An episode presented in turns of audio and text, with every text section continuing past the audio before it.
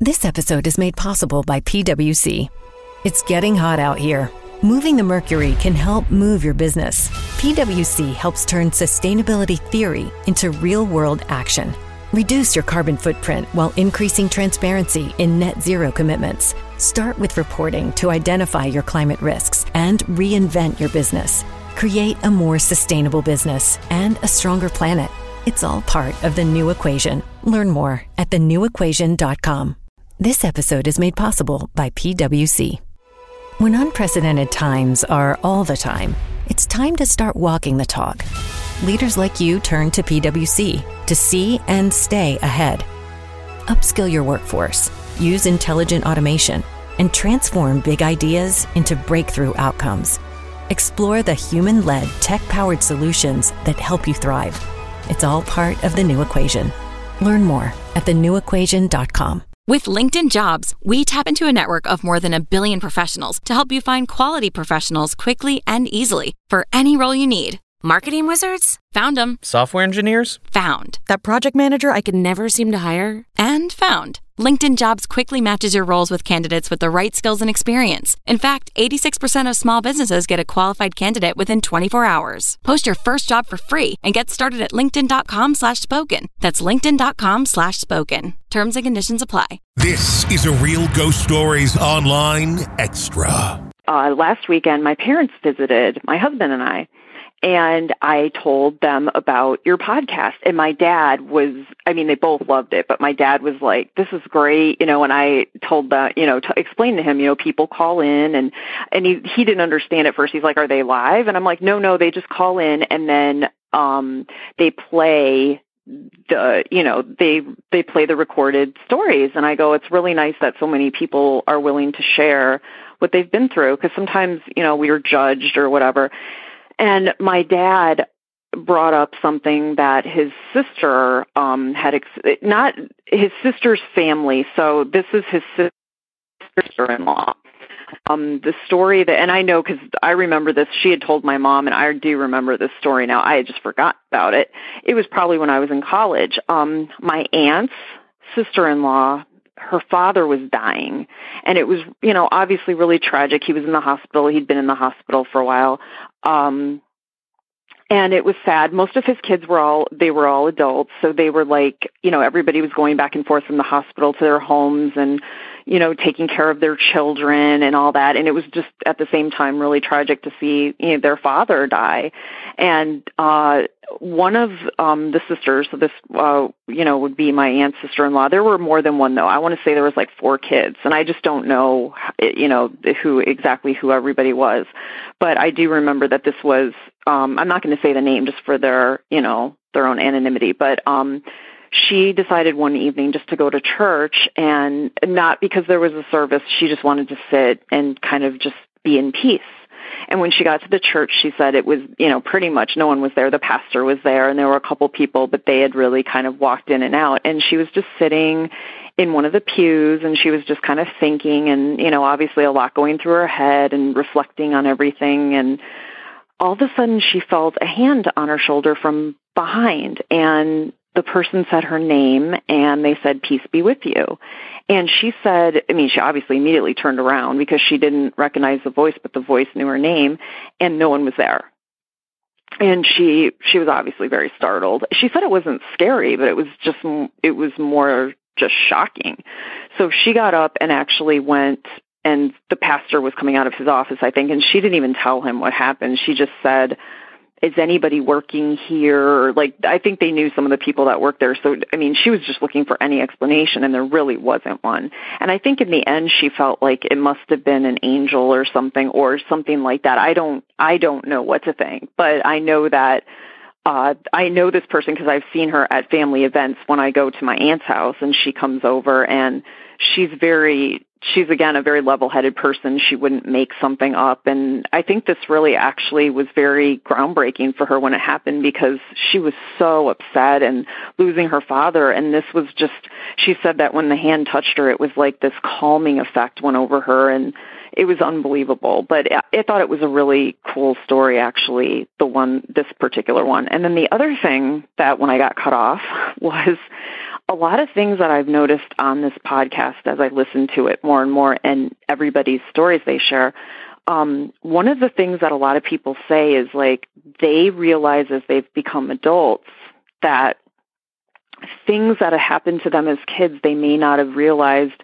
may have been paranormal. For instance, like an imaginary friend or thinking that they saw something that wasn't there and they didn't understand that that would have been paranormal. And that that kind of um, reminded me of something.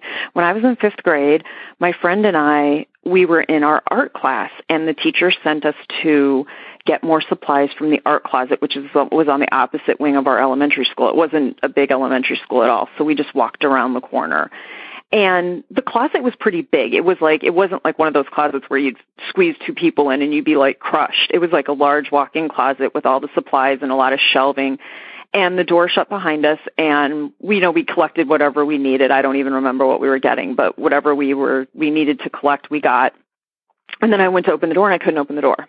And i kind of turned around to my friend and i said the door won't open. And she said what do you mean the door won't open? And i said i think it's locked. And she goes well it can't be locked. There's no lock on it which i knew that too but i'm like but i can't open it so she tried to open it it wouldn't open and then I tried to like push on it with my, you know, the side of my body. And, you know, I said, you know, we really, I almost thought it was kind of funny at first because I didn't understand. I didn't panic or anything. I don't know why, but it was just sort of, it just struck me as what's going on. I never thought anything out of the ordinary. I just thought, how did this happen? How did we get, I figured the door jammed or just got stuck.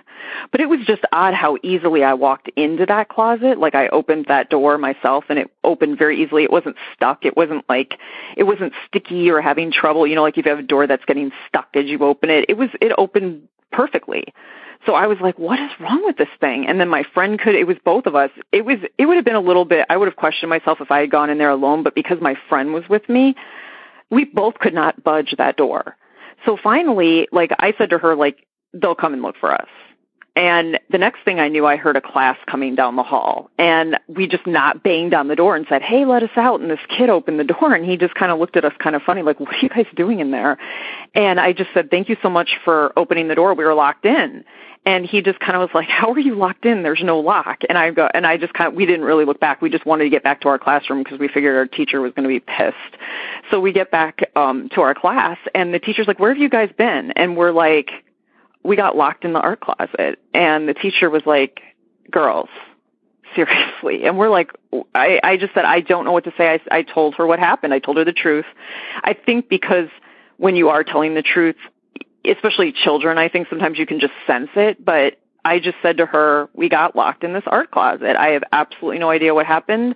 I don't understand, but I could not budge the door. I couldn't open it. And then this kid from the other side opened it without a problem. I look back now and I wonder was something paranormal holding it shut. I go back to my friend's story in the theater again that, you know, again, that was a public restroom in the theater, but it, her husband couldn't push that door open. It was like a cement block, except, you know, she had walked right out of it about two seconds before he was trying to push at it when she said she just got the feeling to get out of there same kind of thing. I wonder if I, I mean, I don't remember being scared in there. I don't remember it being cold. I don't remember anything unusual about what happened in there. It was more like the light was on, we got the supplies, and we were just kind of laughing because the door wouldn't open.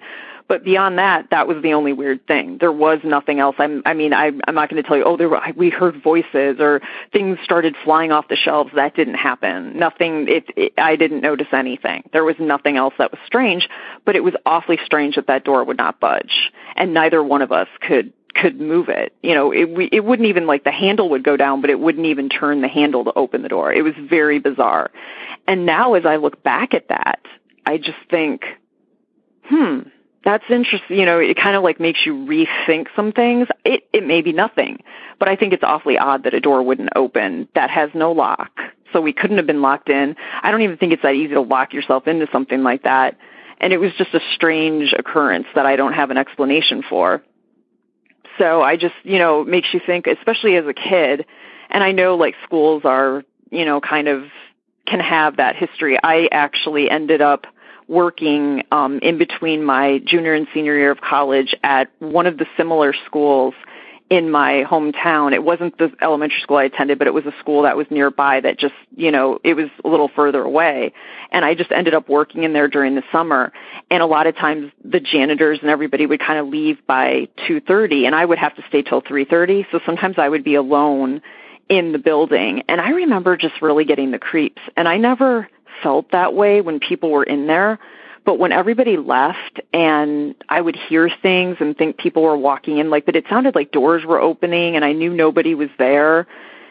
I just like, it was unsettling. That's all. I mean, nothing, I never saw anything. I mean, I heard plenty, you know, plenty of questionable noises, but I definitely didn't enjoy being in there that last hour. And that went on all summer because I had to do like I was doing office work and clerical work and stuff. And I just remember thinking, I don't like being in here. And the school layout was identical to the elementary school that I had gone to. It wasn't the same school, but they had like four elementary schools in our town and that were like in our whole city that kind of had that same floor plan and then they just divided everybody up in the city that like this you know section went to that school so i knew that school because the school was the same it was really weird it was just a different building but i do remember not liking being in there alone when everybody left so I don't know. I don't know what to think. I, I just, it was definitely, I look back on that art closet and I'm like, that was weird. And my friend still remembers it. We're still friends to this day. We still talk. She lives in Arizona now. And she'll even say, she goes, do you remember when we got locked in that art closet and it didn't have a lock? And we'll kind of laugh. And, but at the same time, we'll go, that was really weird, wasn't it? You know, and we've always kind of said that at the end of laughing about it as a memory. So yeah, we still remember it like it was, I mean, it was a long time ago, but it was, I can remember it like it just happened and it was very strange. So uh, I enjoy again listening, and I think my my dad is a new listener officially now too because he really enjoyed what I played for him. He loved he, and he loved the um camaraderie between you two. He thought you guys were both hysterical, and he loved it. So anyway, it was great to um have him become a fan as well. So, and he reminded me of that that uh ghost story with with his sister's sister-in-law, my aunt's sister-in-law. So that was really cool. I'm glad he reminded me and I could share that with you. If you want access to more real ghost stories, become a premium subscriber to Real Ghost Stories Online. Sign up now through Apple Podcasts and try it for three days free. Not on Apple? Go to patreon.com slash real ghost stories or ghostpodcast.com.